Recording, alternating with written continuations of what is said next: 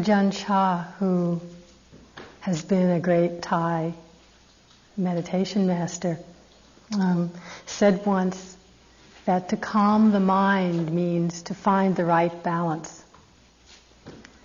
And in many ways, our whole practice is about coming to balance. Really, every talk we give is about balance in some way or the other.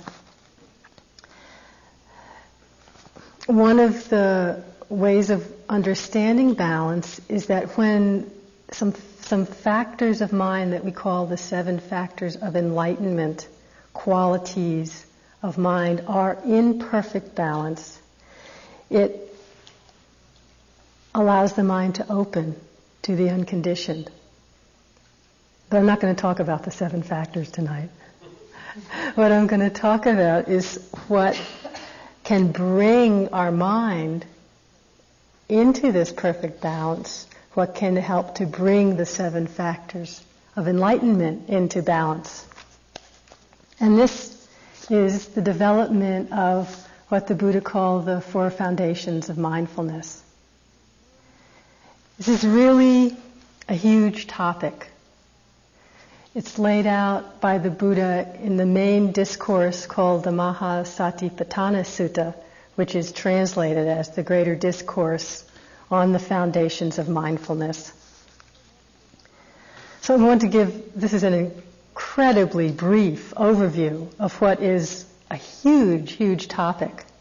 But I want to describe it in brief and especially in ways that relate to our practice as we're doing it here, because I, I find it very enlightening, very helpful.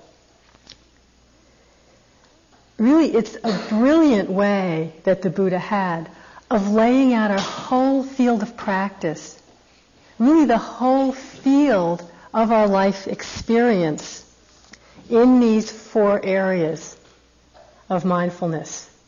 They're completely all inclusive of any mind body experience that we can have, whether we're in meditation or in our life. When we cultivate, develop a mindfulness and awareness that covers all four of these foundations of mindfulness, our practice, our life, our understanding becomes quite harmonious quite well balanced. In fact, in working with vipassana, so that we are working with all four as opposed to samatha where we're just focusing on one object. In working with vipassana, you find that actually these four fields are completely interrelated. When we're not arbitrarily fixing on one selected object, you find it's quite difficult not to pay attention to all four of these areas of mindfulness. And so we come to a harmony of being, a completeness of understanding, nothing unduly emphasized, nothing left out. So what are these four areas? The first one, called contemplation of the body in the body. And this repetition of the body in the body is repeated throughout the, throughout the sutta, and I'll speak to that a little later. Several, quite a few different contemplations offered by the Buddha, for working with this foundation of mindfulness in the body. One is the breathing, paying attention to the sensations of breathing. And this is incredibly brief. Each one of these things could be talks and talks. So awareness of the breathing. Awareness of the bodily postures, walking, sitting, standing, lying down. Clear comprehension of our acts, of our movements, of our actions throughout the day. Again, we're developing all of this here. Clear comprehension of what we're doing when we're eating, when we're dressing, when we're walking, when we're taking a shower, when we're falling asleep. Then there are given nine cemetery contemplations, which I'm not going to go into here simply because it's not what we're doing here. But it's another way of giving attention to this foundation of the body. Another aspect of giving attention to the body is contemplation on our material nature in the way of looking at it through the four elements. Now, this is a way of, when we look closely at our material experience, it's broken down into the most primary way we can experience materiality. The four elements is a way of describing kind of the building blocks of our material experience. But it's pointing to direct experience. It's not as conceptual as it sounds. So, for example, there's the element of earth, experienced as stiffness, hardness or softness, stolidity, earth element. It's stiff, it's hard, or it's soft. The air element, sense of movement, of extension. Water element, sense of cohesion, what holds things together, always present there. Fire element, the sense of temperature, of hotness or coldness. Also, and this is interesting, the sense of maturation. For example, the example is given of as we grow old, that sense of maturation is like burning up, you know, the fire element. Now, what I find very helpful about working with our, our physical experience in this way is that it, it really brings us into the direct experience. It, it helps us approach the experience of sensation in a way that the sensation doesn't seem so monolithic, so solid and forbidding. And it's much harder to identify with. So, for example, there's the pain in my knee. It's killing me. This practice is impossible. I'm impossible. Forget it. It's horrible. And then that switches to, oh, it's the fire element. It's burning. It just takes this whole level of solidity and craziness away. It's a lot harder to identify with, oh, burning, changing to twisting fire element than it is with my pain in my knee.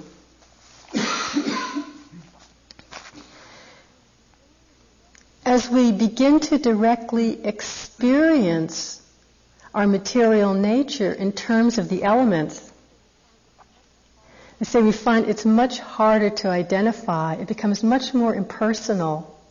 Also, we see the impermanence much more clearly because when you're looking at a sensation in terms of temperature burning and suddenly it changes to throbbing and it's kind of changed. It's a different element is predominant. It's a different sensation. The seeming solidity of our experience really begins to break up. Even one sensation changes from burning to twisting to throbbing to different points of intensity back to burning again. But in this, being with this in terms of elements, there's this constant sense of arising and falling, of nothing personal there. So we're really seeing just in being with that one experience in that moment, anicca, impermanence, anatta, not self, pretty clearly. Even if we're not consciously notching it up. Oh, there's a moment of anicca, a moment of anatta. But we're viscerally experiencing that. Also, the unsatisfactoriness of there's no solid me there. It's just this insubstantial changing experience. There's no control, which is also another way that we experience anatta or not self. I mean, we can't say what sensation is going to come next. I think I'll just be with the water element today. Fat chance. Or how long it'll last. Or what the next sensation will be. Or whether it's pleasant or unpleasant. There's a lot to be seen and understood from being with a moment of this first foundation of mindfulness of the body. The second foundation is called contemplation of feelings in the feelings. we've spoken some about this quality of the feeling element. But I'll just briefly go over it again. Because it can be quite subtle, being in touch with the feeling tone of an experience. And it can also be quite crucial in our understanding of how suffering is created on a moment by moment basis in our mind. So feeling, as we've said, has a very specific meaning in, in this context. It's that quality of an experience that is pleasant, unpleasant, or neutral. And it is one of the five aggregates, five things that make up a human being, so it is present in each moment of our experience. It won't always be predominant, but it's present. Feeling arises from what is called contact. In other words, we have the sense base, the eye, the ear, the nose. We'll take the ear. A sound arises in the coming together of that with consciousness, the knowing of it. This is called contact. When this happens in a moment, these three coming together, a feeling arises from that. That sound is experienced as pleasant or unpleasant or neutral. No big deal. There's no value judgment in any of this. It happens so much and it's so subtle that when it's unseen, this is where we get into big trouble. Where the pleasant leads to liking, kind of craving, wanting more, not seeing into grasping, into fantasy, into all the things we do to perpetuate pleasant sensation. Same with unpleasant, all the things we do to avoid it. And with neutral, all the things we do to change it because we don't even notice it. I can't say how many times people have, just in this last couple of weeks, talked about boredom as a really difficult experience. Not quite noticing what's happening. So this is this quality of feeling. And it, it can be so important to notice because it is one really observable place in our experience here where this ongoing cycle of perpetuating suffering and confusion can be broken. The cycle that starts with ignorance leading through this contact, the pleasant or unpleasant or neutrality, the craving that arises from that, going on to clinging, going on to becoming, going on to more pain and suffering. This cycle can be broken when it's touched with mindfulness. We don't have to stay trapped like this. Mindfulness itself is, is an incredibly powerful tool that allows for the power to go out of this cycle. Not by hating it, not by saying, I'm never going to experience anything pleasant again, so I don't have to get into craving. Simply by seeing it with the power of mindfulness. So that's why this foundation of feeling is a really important one. I know it may sound oversimplified when we're in the middle of some really strong emotion experience and you come along and say, well, if you would just notice the feeling of unpleasantness, it would all just drop away. I know it doesn't always work like that. And feeling won't always be the predominant experience. But we can begin to bring it to our awareness and to give it more attention because it is really powerful. So when there is something going on that we're caught in, stop a minute. Can we bring the attention back to the bare experience?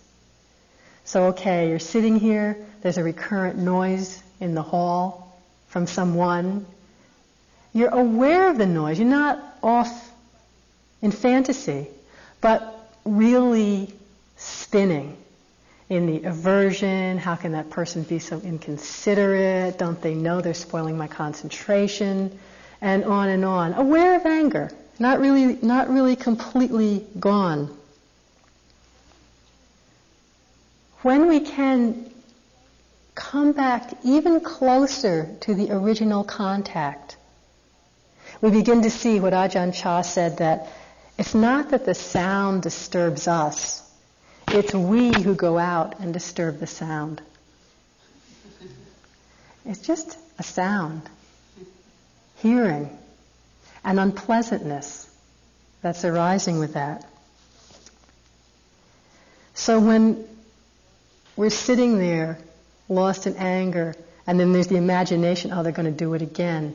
And then we're really angry in anticipation of something that hasn't even happened yet. But you know it's going to happen. Okay, the next sound.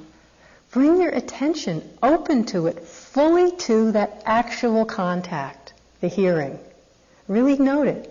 Be with it fully. And perhaps one will notice then the quality of pleasantness or unpleasantness or neutrality with it.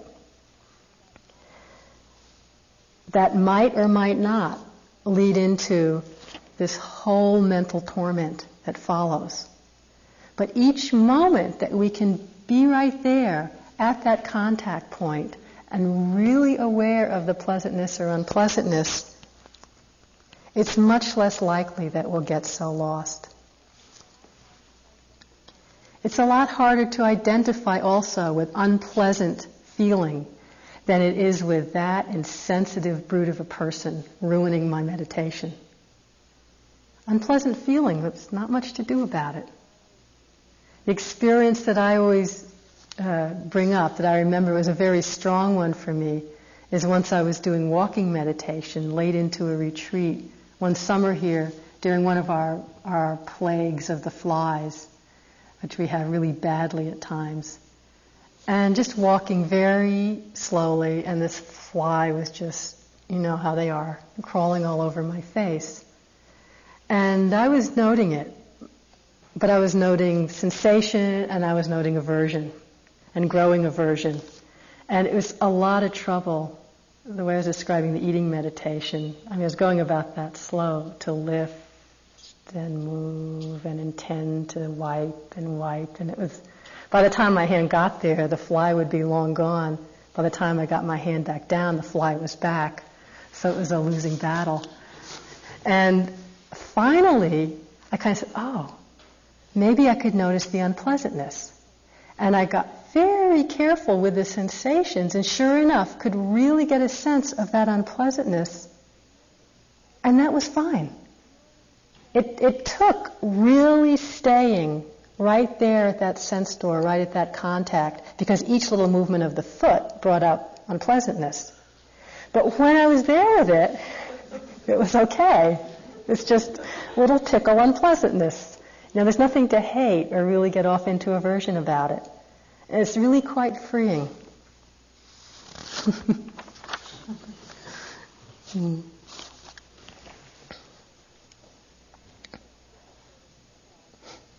This is sort of an aside note. Why is, does the Buddha repeat in each of his instructions this be aware of the body in the body, the feeling in the feeling? And I've read different explanations. The one I like the best, because it really sp- speaks to my experience, is that often when we talk about observing the feelings, observing the body, the consciousness, the objects of consciousness. It sounds incredibly dualistic, like I'm standing over here somewhere observing the feelings and the consciousness which is down there.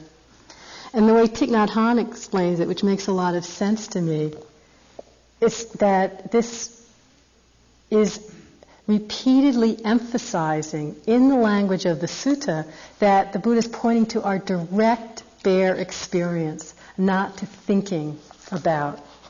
This is what Thich Nhat Hanh says. remember the phrase from the Satipatthana Sutta. Contemplate the body in the body. Contemplate the feelings in the feelings. Contemplate the mind in the mind.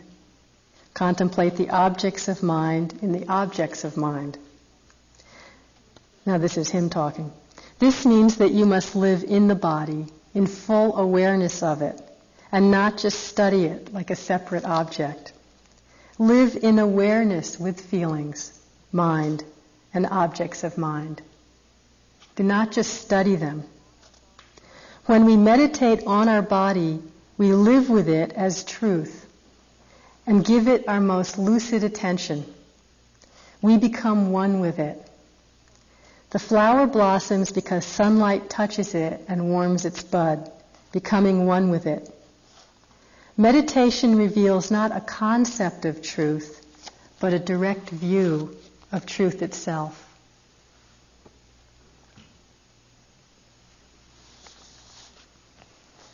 So I, I, feel that to me makes a lot of sense, what the Buddha is pointing to.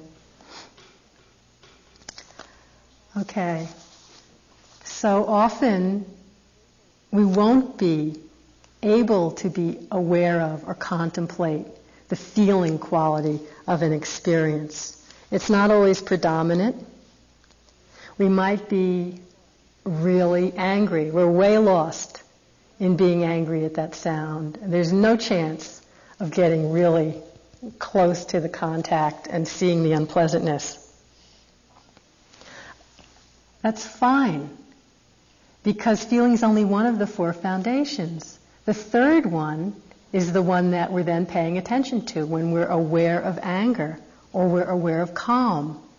The third foundation of mindfulness is contemplation of consciousness or state of mind.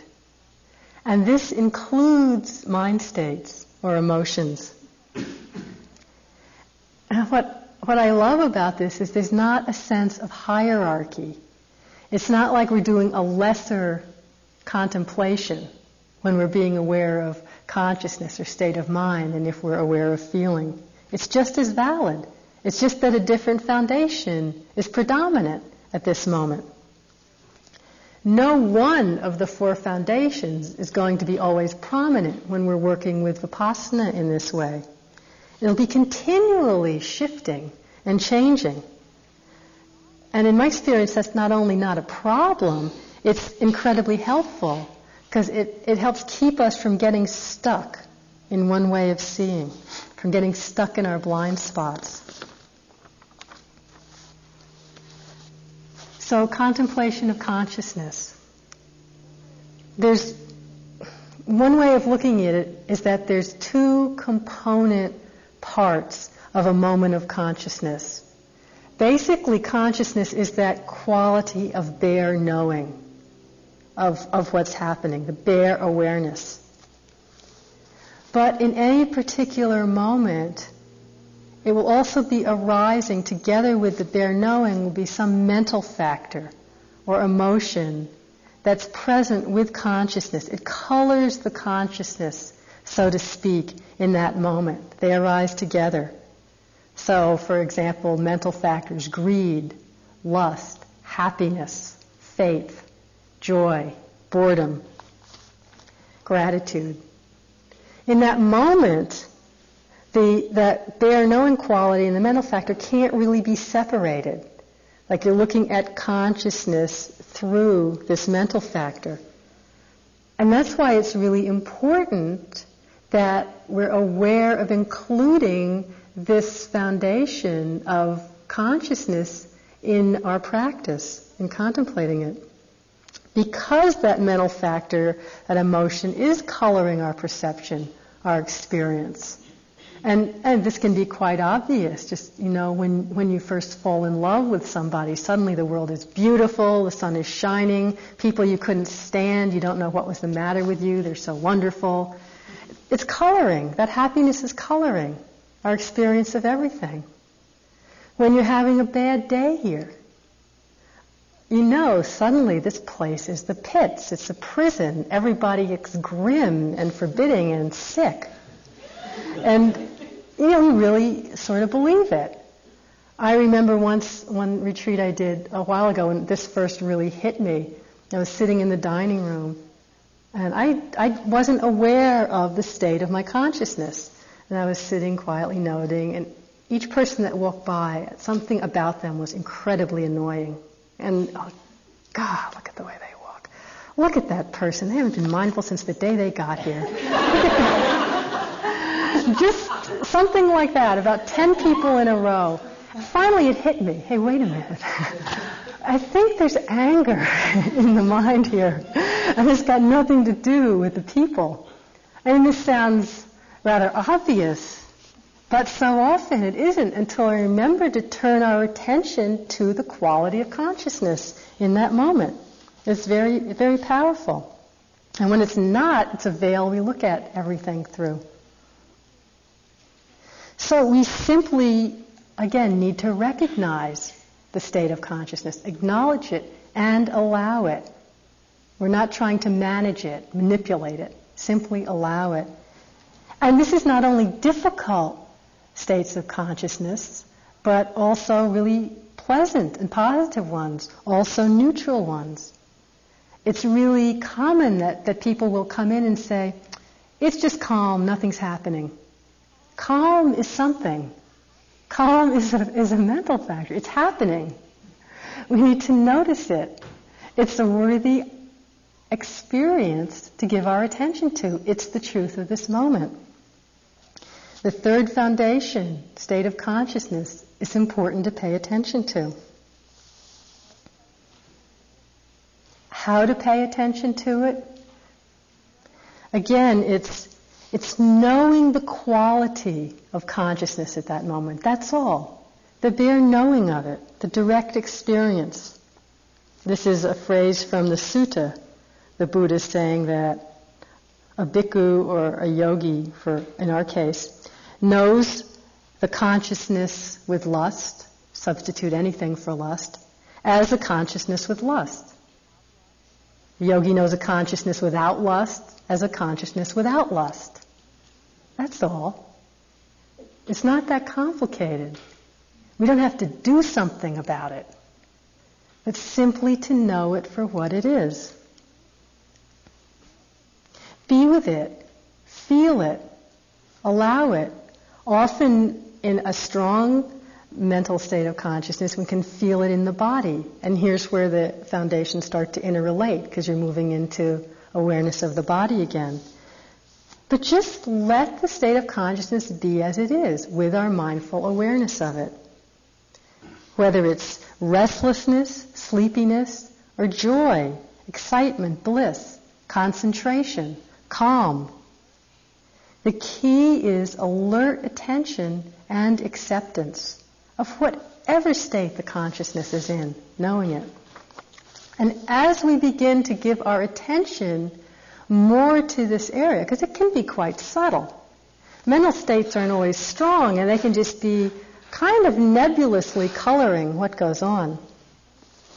But as we begin to bring this awareness of our state of consciousness more and more into our experience, we find that it also becomes clearer and easier to be aware of the subtle shifts of mental states.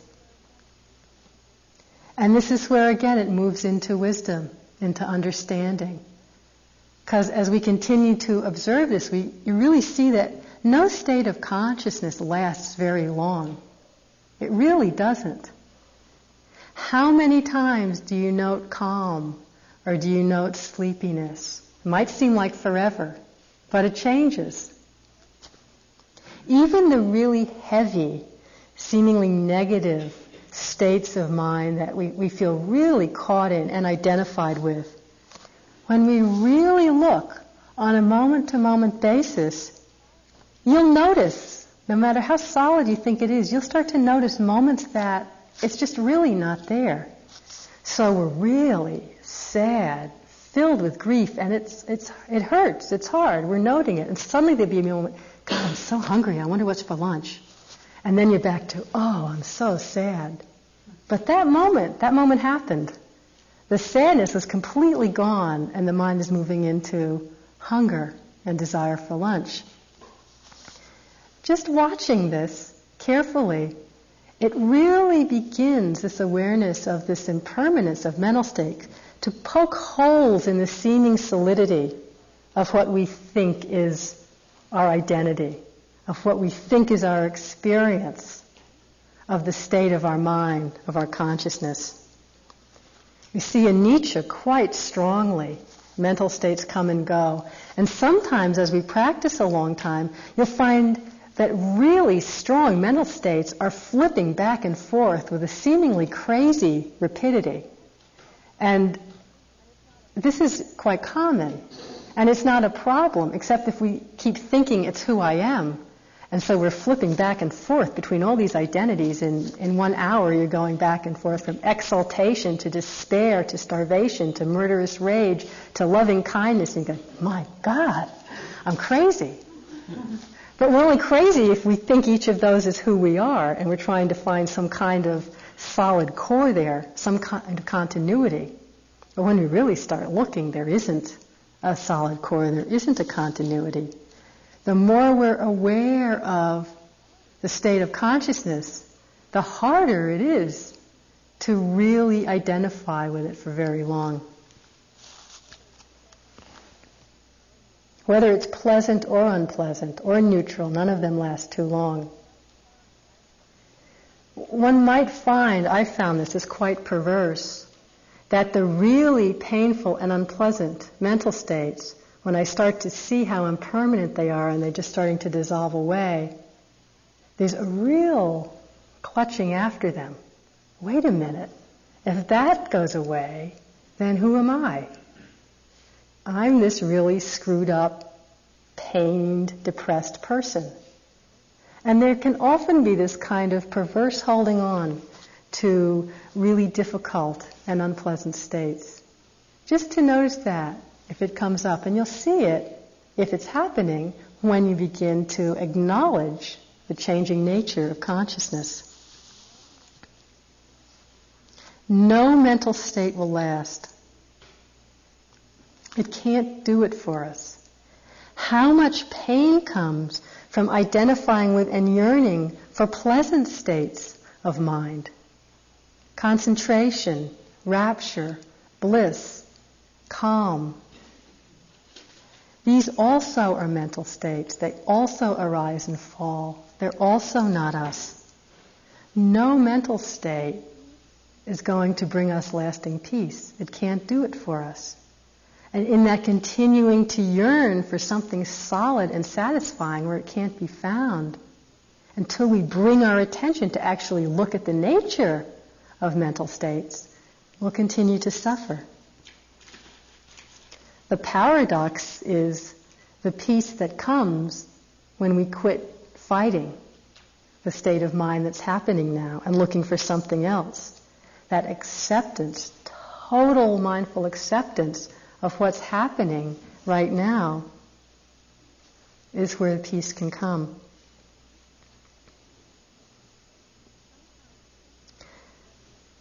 Sometimes I get the impression from talking with people that there's a, it's almost like we, we can unconsciously not give full attention to state of consciousness. Sometimes because it's painful and something we're uh, hard to be with, but sometimes I get the impression there's this sort of sense of hierarchy. Well, being with mental states isn't as important to, as being with the breath.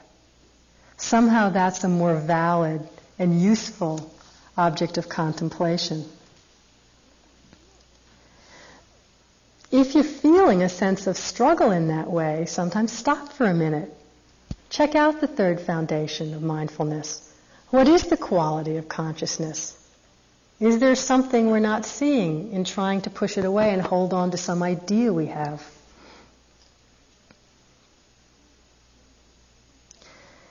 Peace, freedom, isn't about achieving the perfect, unchanging state of consciousness and then just floating there for the rest of our life. It doesn't happen. Peace isn't the absence of difficult or unpleasant experience, but it's the seeing of it for what it actually is. seeing the impersonal, ultimately unsatisfying nature, the sense that there's no abiding self here. And being aware of, noting and noticing and fully allowing our states of consciousness to be in our awareness when that's the predominant experience is an incredibly helpful part of understanding this.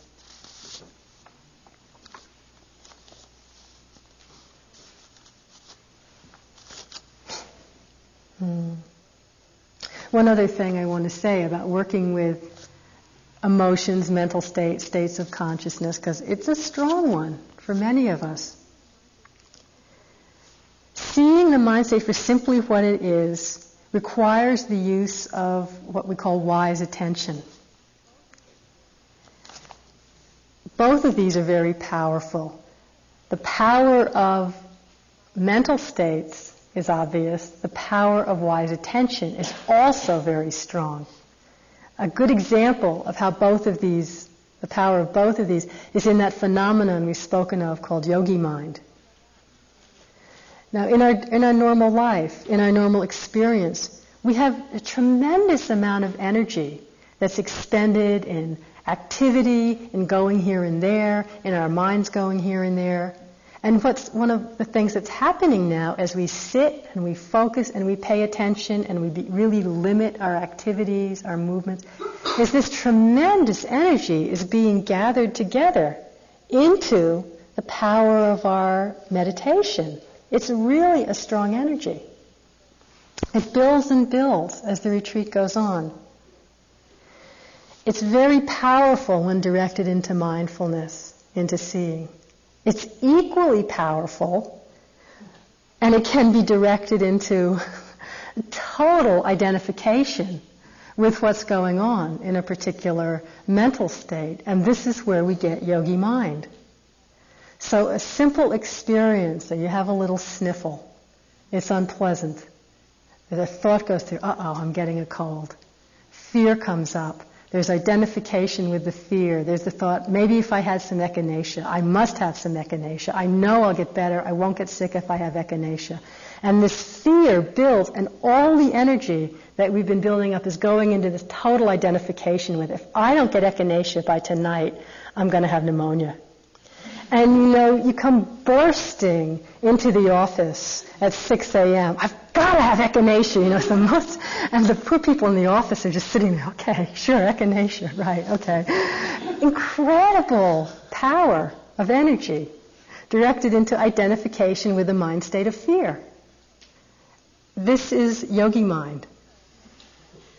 Now, we can also, at whatever point of the process we become aware of it, move that energy from identification with the fear into paying attention to the fear, into the noticing, the noting, the observing of it. We're not saying fear, bad, go away, but shifting where the energy is going from identification into observing the fear itself, back into the third foundation of mindfulness.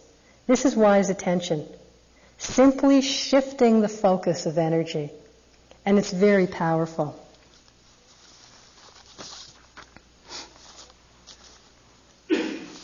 The fourth foundation, and this is a very complex one, so this is incredibly cursory, what I'm going to say. But the fourth foundation is contemplation of the Dhammas, a word which can variously mean many things. One of the, the usual translation in this context is contemplation of mental objects, objects of mind, sometimes contents of mind, the process of mind. Again, it's the bare knowing of what we call objects of mind. This is not license to spend the next three and a half hours fantasizing about what one's going to do when one leaves here. Think, well, this is an object of mind. I'm being quite mindful of the fourth foundation here. No, sorry. It's awareness, bare knowing of the objects of mind. And the Buddha actually, in the sutta, is very specific And we were just talking just before, Fred and I, that, that the, the list of what he gives as the objects of mind basically is the whole of the Buddhist understanding. Each one of these could be a huge talk. I'm just going to list them and give an example of one of them. So he discusses very specific dhammas, objects of mind. List them at the five hindrances, the five aggregates, five factors that make up a, a person, the six internal and external sense bases, which is eye, ear, nose, touch, smell, and the mind base internally and the objects externally. The seven factors of enlightenment, the Four Noble Truths. Huge, huge area. And we're not talking about thinking about these things, ruminating, philosophizing, trying to remember, but much more the bare knowing. So, to give an example, using sense desire as one of the five hindrances. Knowing when sense desire as a hindrance is present in the mind and knowing when it's absent. Not getting lost in fantasies of desire, but rather the process being you're having the thought of what would the perfect lunch be? If I could dream up the perfect lunch to make here, what would it be? And then you're aware, well, what would be the perfect zafu? How can I get my sitting arrangement just right so there's no pain? What would be a perfect concentration experience? And then suddenly, oh, wait a minute, desire. Sense desire is present in the mind right now. That's the knowing, the bare knowing of the objects of mind, of dhammas, fourth foundation of mindfulness. It could be the same knowing the presence or absence of concentration, of investigation, of energy, of calm. Not judging, but simply knowing when it's there, when it's not. Knowing the absence of sleepiness, the absence of restlessness, you can see as we begin to become aware on this subtle level of the presence or absence of these objects of mind, it gets very subtle. And our awareness of the balance of our experience also begins to get accordingly subtle. This bare recognition really cuts into the power, say, of identifying with, for example, sense desire. When we see it, oh, the presence of a hindrance. Or when it's gone, we're saying, I'm doing so great. I hadn't had any desire. And notice, well, there's the absence of that particular hindrance, but there's the presence of pride at this moment. Simply noticing it, it becomes much more a cause and effect experience, one condition leading to another, and much less, I'm doing so badly or I'm doing so well. And another very interesting part of this being aware of the dhammas, the mental objects, is as we allow the careful and repeated observation of the presence or absence of these mental objects, not trying to do anything, but simply noticing without a lot of fighting with the experience or judging it, we begin to notice to understand through repeated recognition what conditions, both inner conditions, qualities in my mind and body, and external conditions lead to the presence or the absence, the arising and the dissolution of these various qualities. And this can be a very useful experience in our practice. It's useful information. So we begin to see from our own experience which conditions favor the arising of desire, which conditions keep it going, which conditions favor desires dissolving away, which conditions in inner and outer favor desire not arising so much. So we find, for example, when there's a desire has arisen, and we just kind of let ourselves keep thinking about all the different nice things we could have, and suddenly we find desire has gotten incredibly strong. After a while, we see there's a moment of choice where we've noticed that desires arisen, arisen we're fantasizing about what we're going to do when we go home, and suddenly go, oh, this is desire. And you know that if you keep going like this, it just gets a lot worse. And you have that moment, you know, I don't really want to do this. And you come back to just noticing the desire itself rather than the fantasy. It becomes much more, our experience is that it's a series of conditioned processes. It's not personal. We begin to know what conditions allow sloth and torpor to arise. Instead of it being, oh no, I'm this slothful, decrepit yogi, we start to notice, as one, one yogi uh, said this summer at a retreat we were doing in England, it was very warm and these big bee, bumblebees would come in and just buzz all around the room. And this person said that they recognized that something about the sound of a bee buzzing brought up associations of fields and lying around and sleeping, and they would get incredibly sleepy listening to this sound. And it's just kind of interesting to know. It's a very personal thing, but we all have our personal conditions that will bring up either the hindrances or that will bring up the seven factors of enlightenment or contribute to their disillusion. So just notice this. Notice what brings energy. Notice what sustains it. And all the different qualities of the factors of enlightenment is very helpful. And again, we could talk much more about what these are, and we will later on. So these are the four foundations of mindfulness in brief. And as you'll see, these four include everything in our experience. There's nothing left out. It's important to give attention to whichever one of these four happens to be arising predominantly in the moment. Not to have the feeling that, well, sadness is more important to pay attention to than tingling, you know, or unpleasantness is really where it's at. Feeling's better to be with than objects of mind. Just allowing ourselves to be fully there and recognizing whichever foundation is arising predominantly in our experience.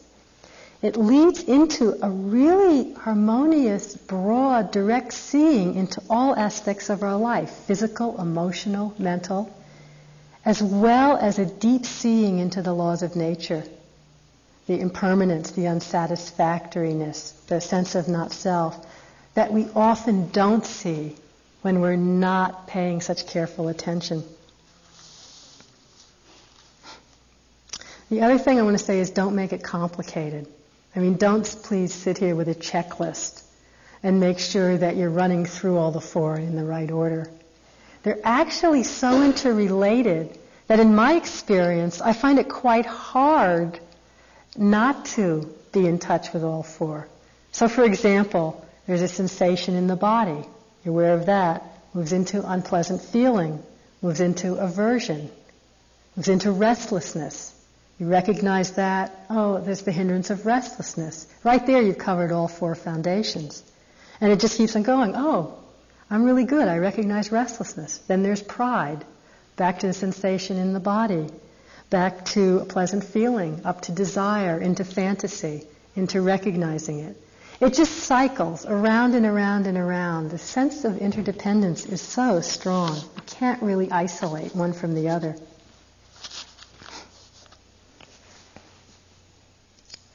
The Buddha said once, mindfulness of breathing developed and repeatedly practiced, perfects the four foundations of mindfulness.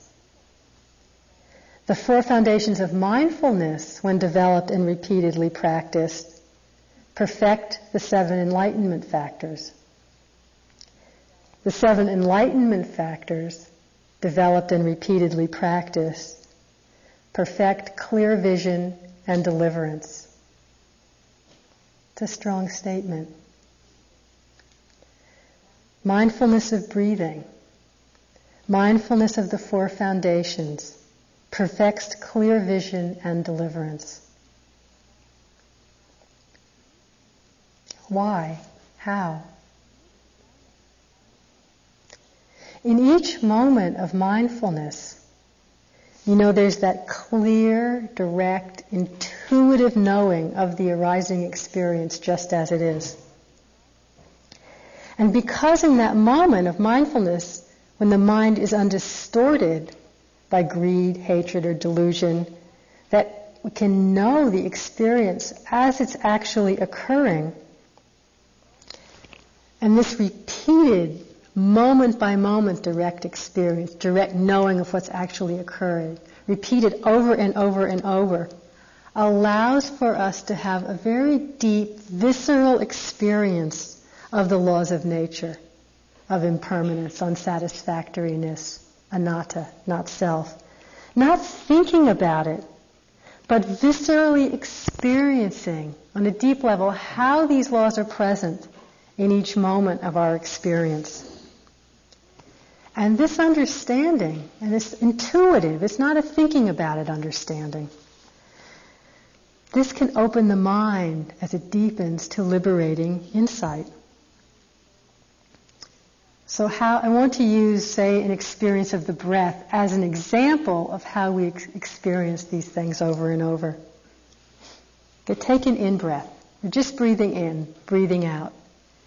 And continually, over and over, this deep intuitive knowing of the bare experience of it. It could be the breath, it could be a sensation, it could be anything. After a while, you just really become aware each time of the arising of the breath, of the dissolution of the breath, the arising of it, the dissolution of it. Impermanence isn't a thought anymore, it's the actual moment by moment experience. And then the breath breaks down. It's not just an in-breath. There's all these different sensations that's an in-breath. Perhaps experiencing them more finely as, the, as different elements, pressure, tingling, vibration. And then each time one's aware of the arising and the dissolution of each of these smaller experiences in a breath. Sensations really rapidly arising and passing over and over and over. And the more we keep bringing in our attention and just being with the experience, the more it keeps breaking apart. You know, the more we see there is no solid breath there at all. It's just coming and going. And then even the gross breath itself is changing all the time from long to shallow, from deep to rough to smooth. No, there's no. Where is there any substantiality there? Any substance? There's no I. There's no sense of who's in charge. Can we control the breath? Not for long. We can hold it a little bit, but we can't determine is it going to be shallow or rough? Am I going to feel pressure or tingling with this breath? There's no control over what'll arise. And in a way, there's a deeply unsatisfying nature to this. It's all shifting, moving away. There's nothing solid there. And we experience this over and over and over with each breath, with each sensation that arises, with each mental state that comes and goes. A really deep wisdom, intuitive, is being developed through this experience. And even further, we begin to see that there's no separate existent entity. We see the interdependence of everything that the breath arises only due to conditions. There's lungs, there's the heart beating, there's a body, there's air, there's life, there was food that kept the body going. When conditions change, the breath will change. When the physical nature changes, if we get sick, if we get a cold, the breath will change. If the state of consciousness changes and we're really lost in a lot of fear, the breath will change. Nothing exists separately. It's all dependent on previously arising conditions. The more we look into it, the more the illusion breaks apart. And we repeatedly are having a deep personal experience of anicca, dukkha, anatta from any one of the four foundations of mindfulness in any moment. It's very powerful. So as the Buddha said, the four foundations of mindfulness, developed and repeatedly practiced, perfect clear vision and deliverance. And I just have to say, in reading the sutta and seeing how the Buddha could break all this down for us in a way that's really comprehensible is amazing. Amazing. It's such a comprehensive and practical instruction for the realization of liberating insight. I just want to end by saying, again, don't get complicated. Whatever is happening, whatever is arising in this moment, is one of the four foundations of mindfulness. There's nowhere else to go but this moment, being fully present with whatever is presenting itself as the truth of this moment. That is one of the foundations, and it's a sufficient object of our attention to contribute to the arising of liberating insight. So let's sit for a couple of minutes.